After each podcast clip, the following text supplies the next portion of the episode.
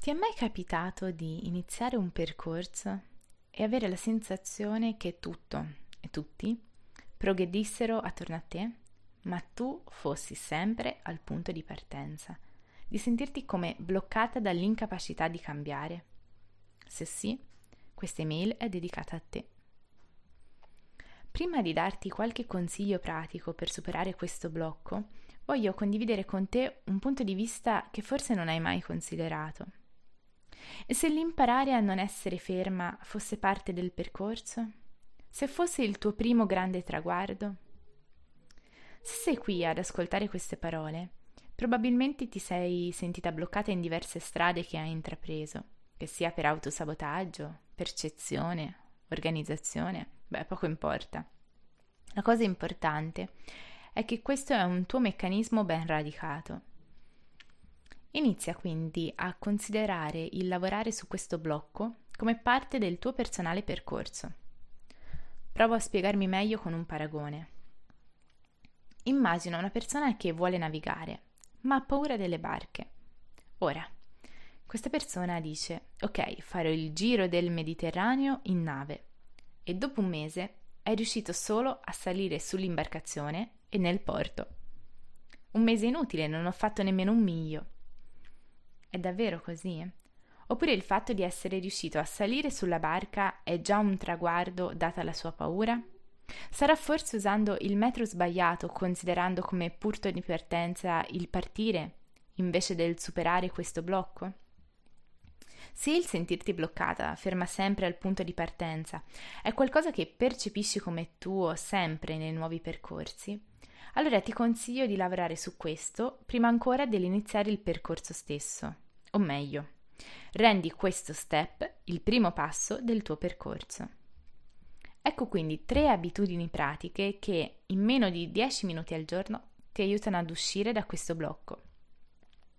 La prima abitudine è meditare 5 minuti al giorno. Ebbene sì, Allenarti nella meditazione è un aiuto immenso nel superare questo blocco, non solo perché è uno strumento per allenare la tua autodisciplina e costanza, ma anche e soprattutto perché ti guida nel prendere consapevolezza di dove davvero sei oggi, di quali sono i tuoi limiti e dei tuoi progressi. Spesso infatti la verità è che stiamo progredendo, ma che lo facciamo in modo diverso rispetto alle nostre aspettative. Abitudine numero due è tenere un diario, personale o della gratitudine.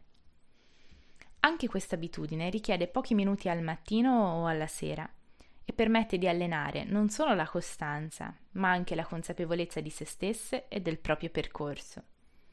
Tantissime clienti sono riuscite a superare i propri meccanismi autosabotanti solo grazie ad un diario tenuto settimana dopo settimana, con dedizione e amore, non dovere. Per iniziare ti basta anche un piccolo quaderno bianco, una penna e pochi minuti in cui mettere nero su bianco pensieri, emozioni e quotidianità. L'abitudine numero 3 è ogni mattina scrivere un piccolo task da compiere nella giornata. Questa probabilmente è l'abitudine meno conosciuta tra le tre che ti ho proposto, eppure è davvero davvero efficace al tuo risveglio scegli un compito, anche semplice, da mandare l'email che rimandi da tempo, al chiamare un'amica che ti manca molto, da portare a termine durante l'arco della giornata. Questa abitudine permette di allenare l'autoefficacia ed insegna a dividere i percorsi in piccoli passi, focalizzandosi poi su uno alla volta. In base alle tue energie, il tuo umore e la giornata che ti attende, scegli un task più o meno impegnativo un modo molto comodo è segnarlo sulle note del cellulare per averlo sempre vicino. Prima di salutarti, voglio lasciarti con un piccolo consiglio prezioso. Focalizzati su un passo alla volta, perché nel 99% dei casi il rimanere nello stesso punto non è dovuto al fare poco, bensì al fare troppo.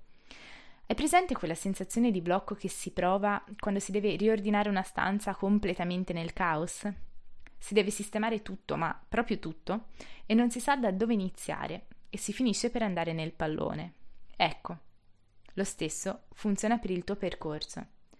Non preoccuparti di tutto quello che devi o vuoi risolvere. Inizia da una sola cosa e concentrati unicamente su quella.